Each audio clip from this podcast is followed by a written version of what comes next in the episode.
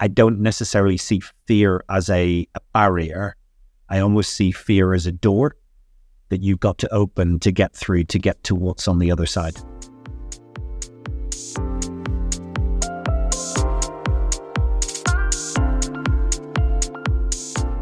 Hi, everyone, and welcome to another episode of the Wonderful Leaders podcast. Today, I am with Tim Nelson, who is the co founder and CEO of Hope for Justice and Slave Free Alliance. Hope for Justice is an international charity working to, to bring to an end modern slavery and human trafficking and offers an effective and proven model that is replicable, scalable, and award winning. Looking forward to finding out more about that. Tim, welcome to the podcast. Thanks so much, Dan. Great to be here. So, reading that bio, it sounds like a, a day in, in the life of Tim is a busy one. But what does a typical day in the life of Tim Nelson look like? Yeah, I mean, every day is different. Uh, I, will, I, will, say, you know, up front, um, if, if, anybody thinks running a charity is easy, uh, they should give it a go. Um, I think the reality is it's it's probably moving from one difficult conversation to another difficult conversation, and trying to keep positive in between. And really, that's what I see leadership as um, in in the real sense. But but it, you know, outside of family and ensuring kids get to school, it's trying to make sure that I can I can focus on what are the most the most engaging points of the day that are going to bring the biggest impact to what we're doing, dealing with problems, challenges, concerns. But no no one day is ever the same as the previous.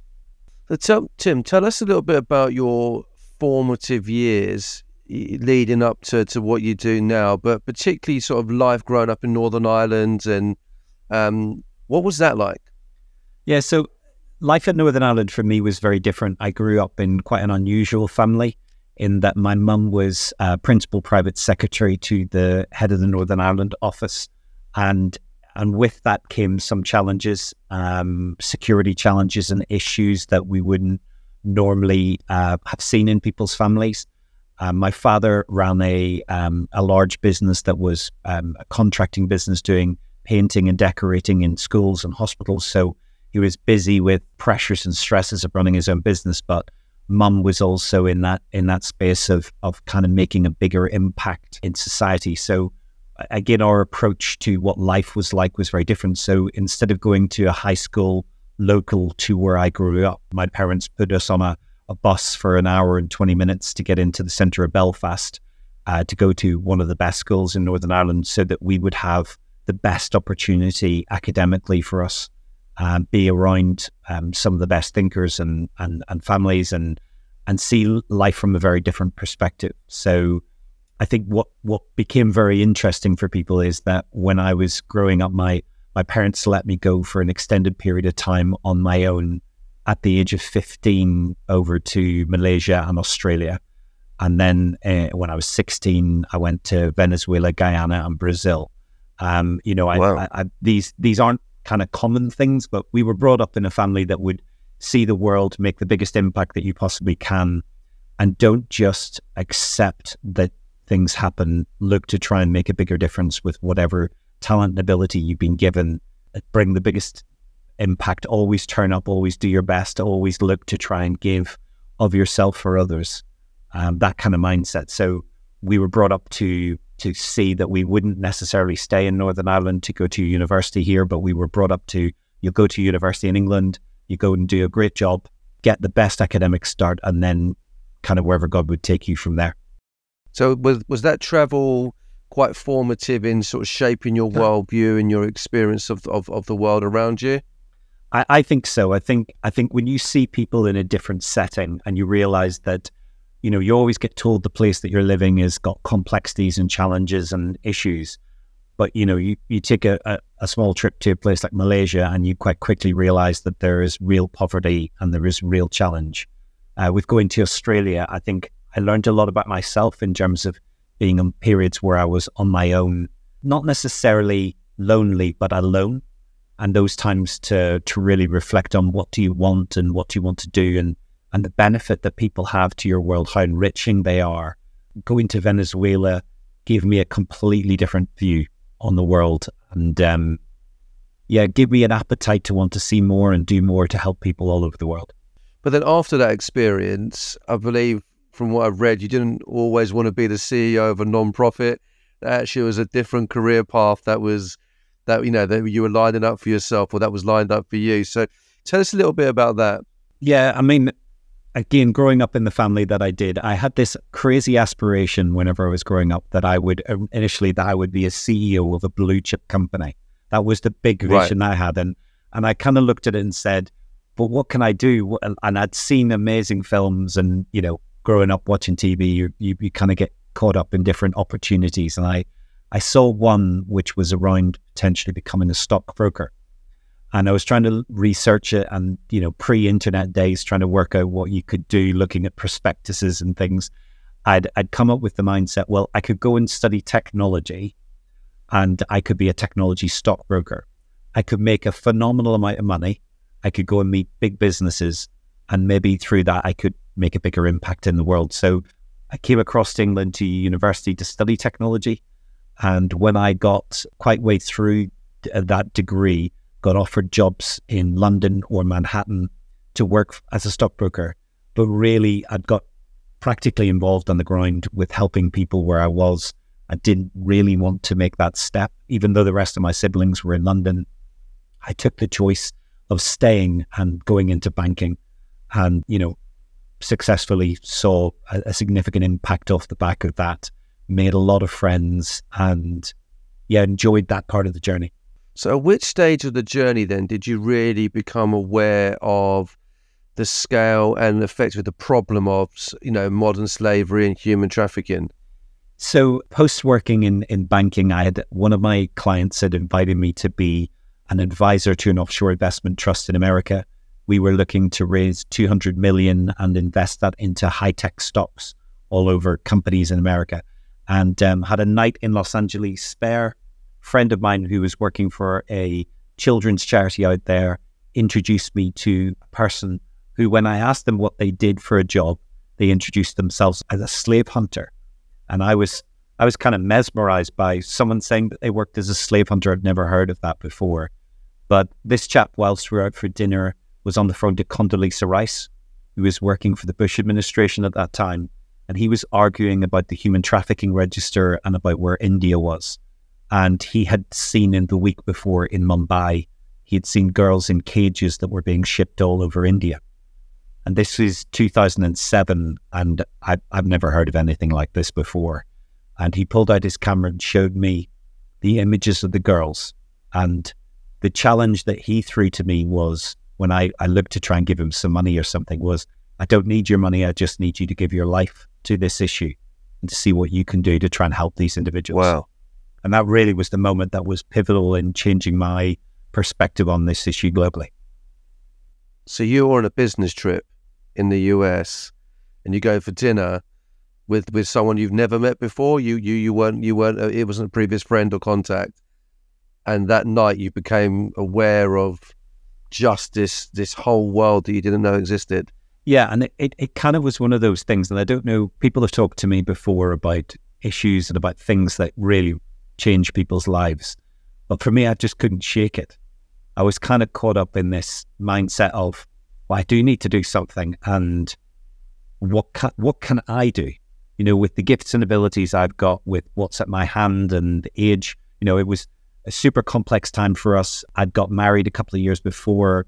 We were expecting our first child. I'd bought a piece of land. I was building a house.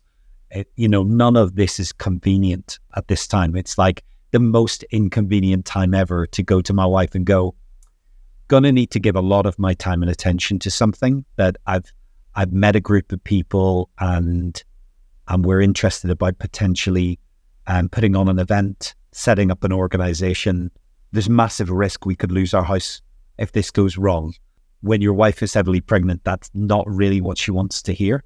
So I think a lot of it was just trying to manage the moment I was in as well as the opportunity because there's a lot of excitement when you're setting something up from the beginning. It's like you're getting to pioneer, do something that's never been done before.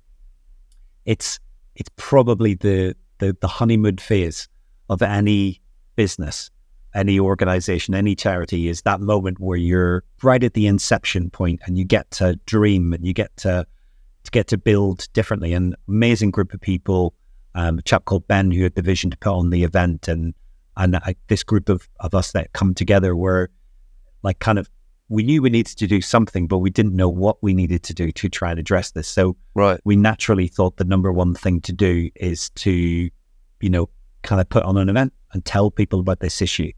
And there were kind of 11 months from when we formed this group. And 11 months later, we hired the NEC, which is a, an arena in, in outside Birmingham. And we managed to get 5,184 people to come to our first event. And that was when your house is on the line, that's a minor miracle in itself. Well, I mean, what an incredible startup story, actually, you know, seeing a, a problem and coming up with a solution, but actually crystallizing the community. I mean, nearly 6,000 people. Uh, effectively, uh, was it like a launch event? Kind of like, hey, we're launching this organization, here's the problem, get involved. Was it, you know, a bit more complex than that? But maybe a little bit less than that. We weren't necessarily leading on that we're forming an organization we were more leaning on the fact that we want to tell people about this issue. Maybe if we tell more tell, right. tell more people about it, maybe we can find a solution to this. And um, I, I mean, I, I still look back to it and think, wow, you know, we put this, the small group of us put this together, pulled on favors, some amazing work that we went into trying to tell every single person we could, people bringing coaches of people, you know, the, the reality for all of us that were involved is no one lived close to this arena. So like right. we're all two, three hours away from it. So it's not like you can just pull on favors from friends to just drop in.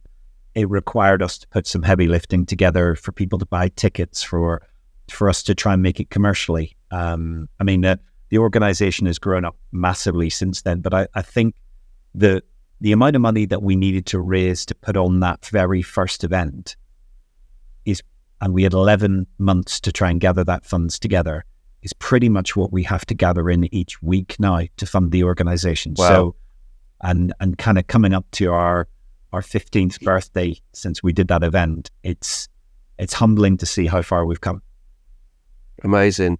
Just backtracking a little, how did your wife receive this? You've gone, you've gone to the US, dealing with technology, talking about stockbroker, and then you've come back talking about this whole modern slavery, human trafficking piece.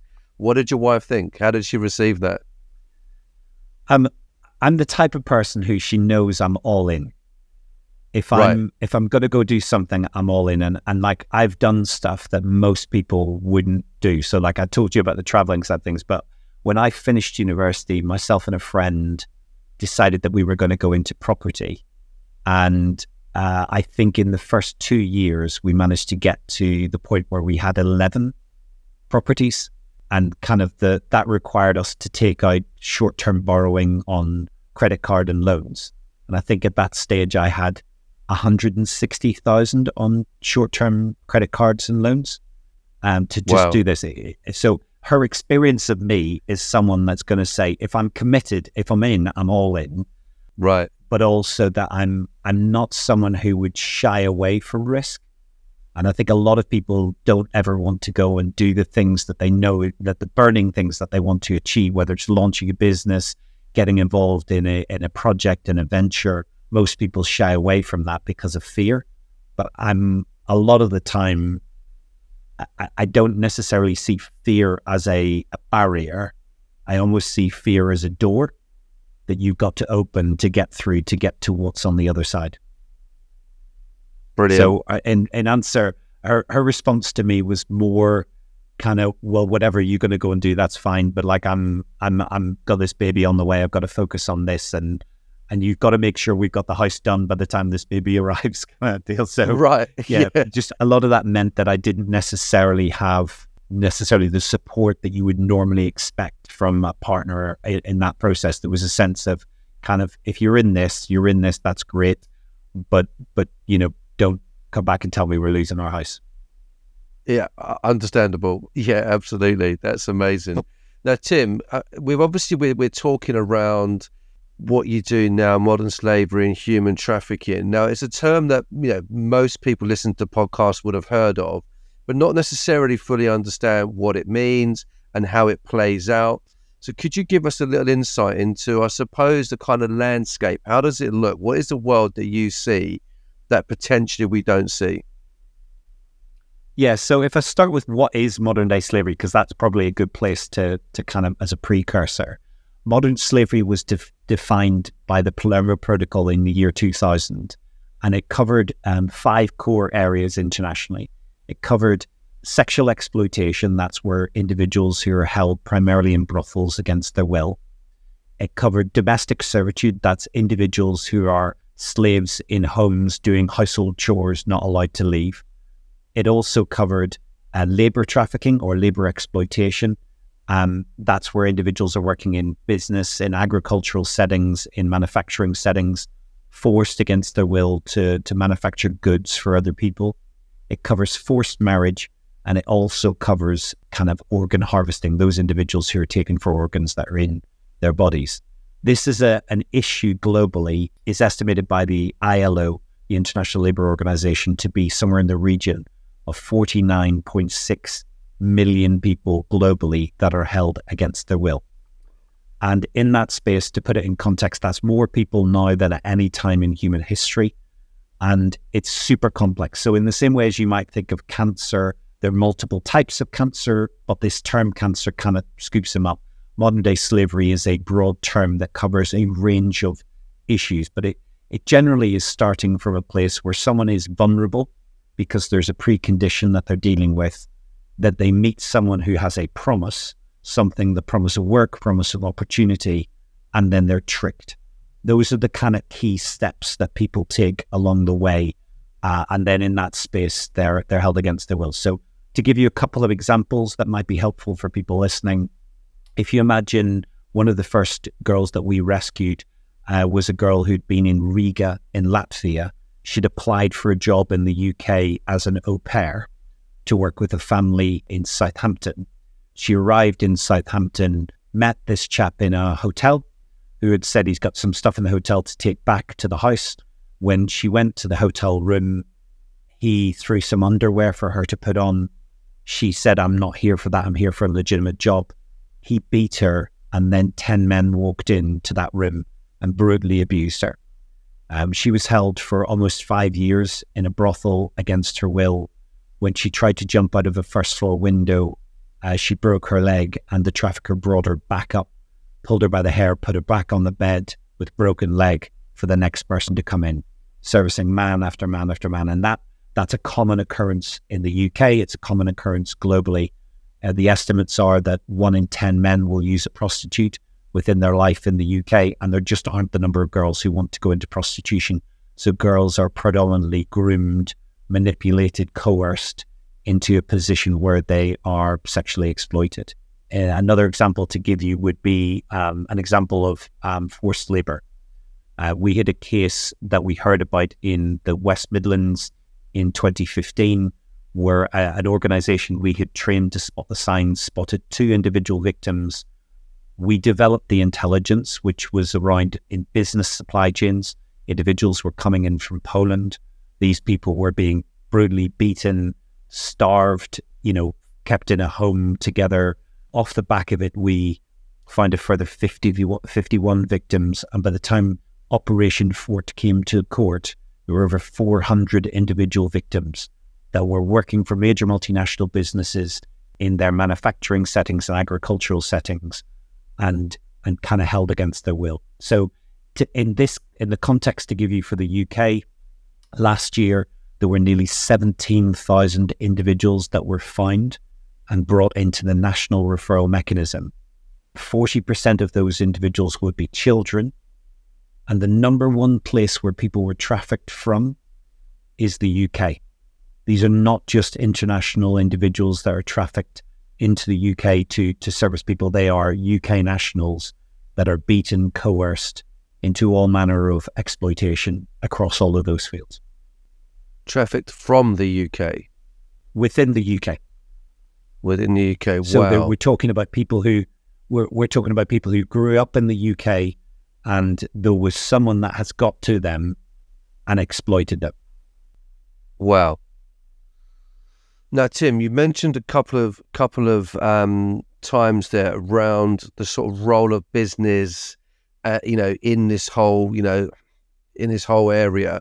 What are kind of some of the roles and ways in which, I suppose, entrepreneurs and leaders can play in this whole area in within the UK?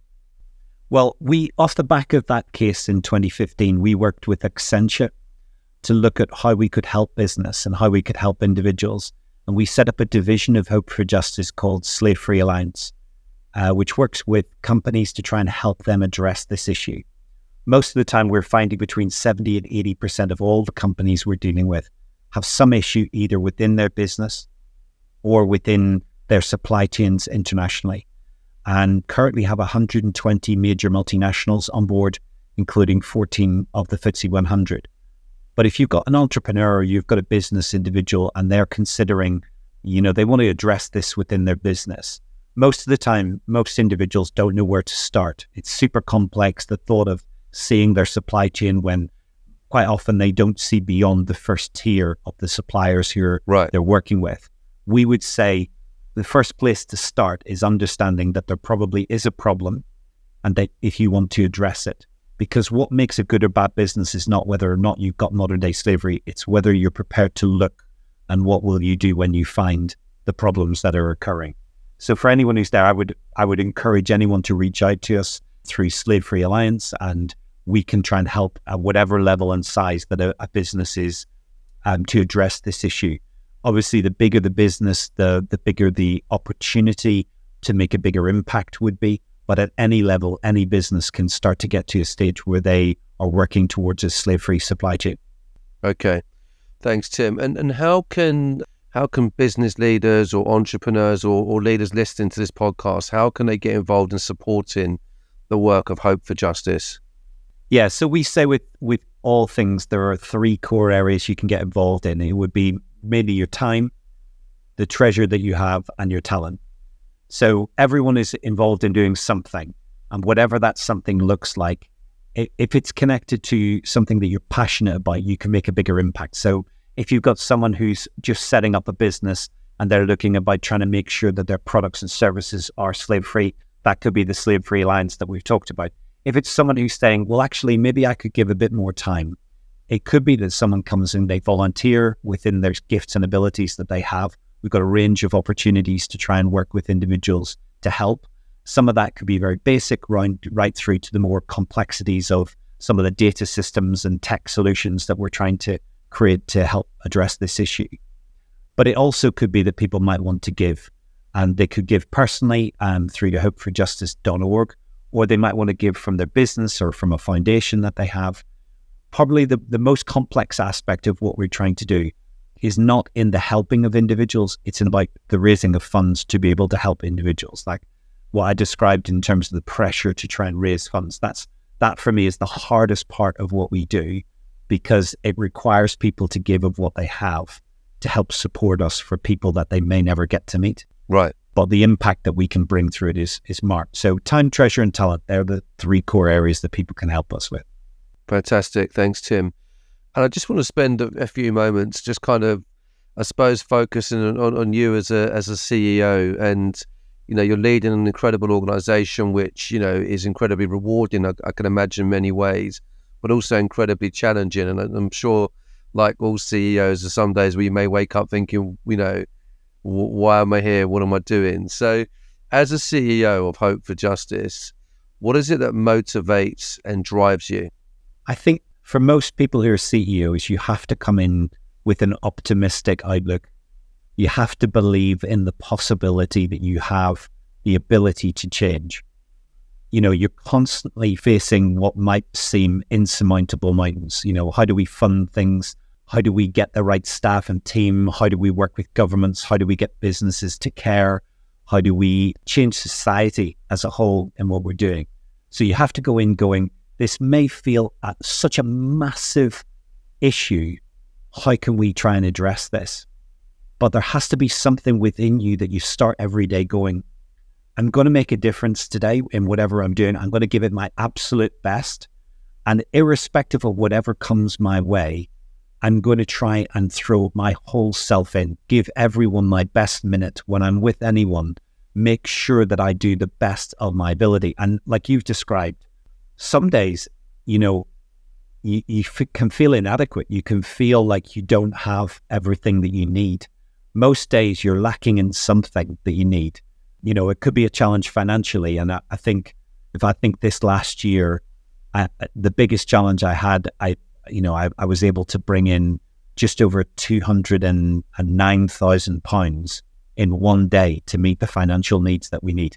Wow. You know, when you're faced with those types of pressures, where I, I, I recently was given an excerpt from Elon Musk's book, and he described about from 2007 having to try and pull out rabbits out of hats, and then described how it's not just one rabbit out of a hat, it's a stream of rabbits out of a hat that if you don't find them, you're dead.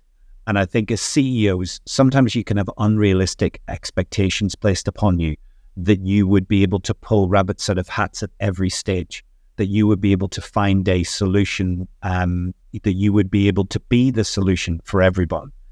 And I think there's there's a real sense in being honest with yourself and going, I can give this my best, but I can't pretend to be something that I'm not. I'm going to need to lean on every single person that we have on our team. And I, I I'm not looking to to run a dictatorship. I'm looking to empower people with the responsibility that they have to be able to bring change. So, recruiting and retaining volunteers, bringing individuals who can give financially, helping to have an amazing team that are motivated. It just requires you to recruit the best people and allow them to do the best job that they can and trusting that you can only give it your best. So I think I think for me, yeah, there's no matter how you start every day and what the challenges are, just facing every challenge and not running away from it, dealing with the complexities, and almost, um, you know, we treat most people who who try and connect with us go the scale of this problem 49.6 million people how in the heck do you think you're going to be able to deal with this? This has been going on slavery's been going on for for millennia how do you think that you can deal with this? Surely what you're trying to do is impossible. And you know what we try to do is we treat impossible with the words that Muhammad Ali said that impossible is temporary, impossible is nothing. Impossible is a big word thrown around by small minded men who find it easier to live in a world that they've been given. That impossible is absolutely nothing, impossible is a dare. And we dare to believe that we can actually make a bigger difference. So treating that word impossible almost as an imposter who needs to be thrown out and believing every single day we're moving one step closer to living in a world free from slavery. That's what I've got to do. And that's, I have to have my face like flint to believe that this will happen in my lifetime. So how do you deal with the the emotional drain and the kind of mental health impact of being a CEO of such an emotionally charged cause? Yeah, I mean that is that is a mother of all questions in terms of how do you deal with the emotion in it. I took a team to go and climb Mount Kilimanjaro in 20, end of 2019, just before the pandemic.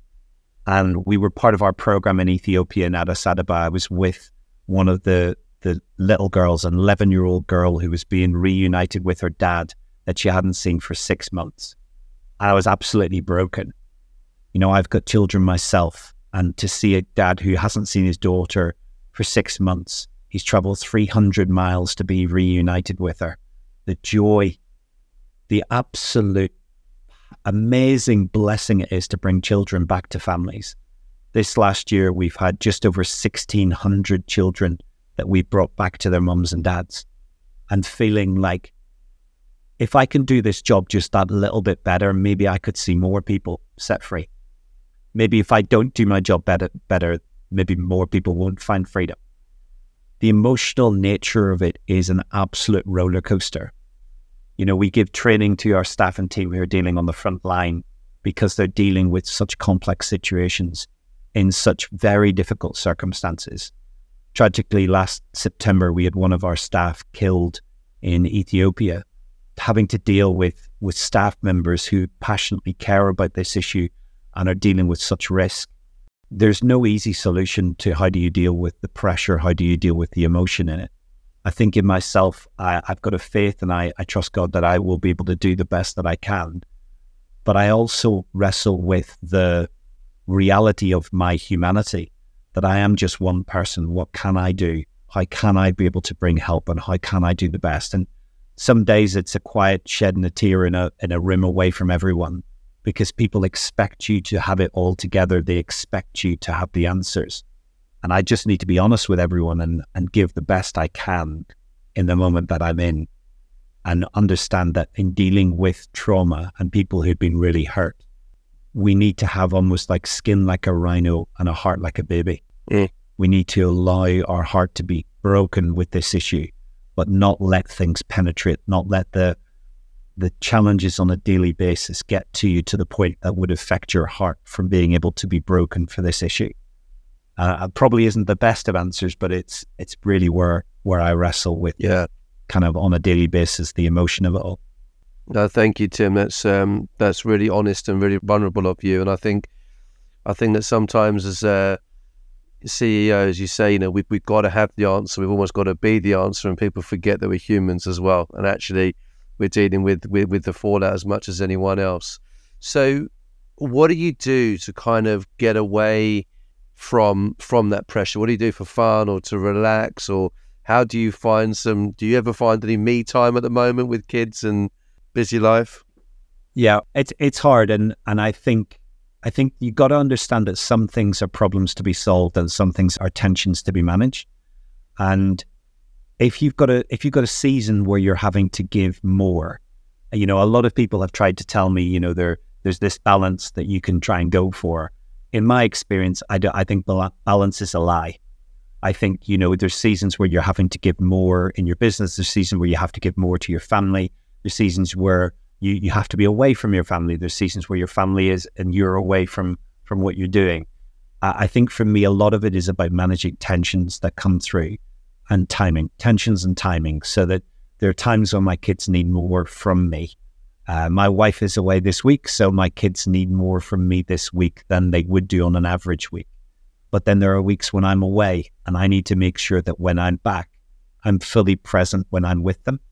Because you can be home the whole time, but your mind can be somewhere completely different. Right. And about being fully present with them when you can. So, um, for family, uh, they're first and foremost the most important thing in my life. Um, I would say for fun, I try and get together with friends. I try and, as much as possible, get, go watch a movie. I actually don't mind going and, and, and kind of getting time away from on my own, whether that be go for a walk um, into the mountains or into the into the forest or wherever it might be a, a, space where I can get time on my own just to compose my thoughts. If I really get good amounts of time, I, I love reading, and I, I but I, I need to have quiet time and I need to not have real pressure that distracts you. Otherwise, you're just reading words, but it's not actually going in. But I, I think for anyone who's listening, who who I would want to leave everyone with this impression that no matter what you're going to go and do in life, there's going to be pressures coming upon you. If you can manage the tension that's good. But you shouldn't ever give 100% of you to anything. You should look to try and give your best moment while you're with people and know that, you know, you're going to have to manage those tensions through life. And while your kids are young, you're going to have to give more time to them. When they're older, they might not want to spend time with you. You might be the other way, wanting to spend time with them, but just managing the challenges as they come on a daily basis. Brilliant. Great answer. Thank you, Tim. And a final question that we ask all of our guests, as much as I'd like to ask you a lot more questions, what's the one piece of advice you would give your younger self? Yeah, it's interesting. I, I think from what I know now, the thing I would say is be kind to yourself. I think for me, I'm I motivate myself more than anyone else would motivate me. I'm not looking for someone to to kind of challenge me more than I'm challenged myself. I'd, I'd, I'd, be the first person who'd be the hardest on myself more than anything. But I, I would say to be kind to yourself. And kindness is allowing for you to, like you've described, give yourself breaks, give yourself time away, do things that you enjoy, that make you laugh, that, that you can have fun on, enjoy the experience. You know, I, I, if I was to say how many cities I've been into and I've seen a conference center, I've seen a hotel room, and I've seen an airport, and that's it you know, you blissfully look at a taxi window as you're on the way through to a meeting, a presentation, uh, whatever. You can you can miss the moment that you're in, and I would say be kind is also about being kind to make sure that you're healthy, that you're eating the right things, that you are that you're you're seeing that if you go wrong in any way, it will affect everything that you do in your life. And I think a lot of people that I've known who've had issues in their life, they've allowed their focus and intention to not be around kind of being the best you that they you can be. They've they've kind of almost wanted to live a false life, a life that wasn't them. They they weren't enjoying that they got themselves to a point so far in the journey that they kind of wondered how they'd ever got there. So for me, I would say, could if I could go back to my younger self, I'd say possibly slow down, enjoy the journey, be kind with yourself, and then just know that, that your best is good enough. That you know there isn't this sense that you what you're doing is not the best that you can. Your best is good enough. Brilliant.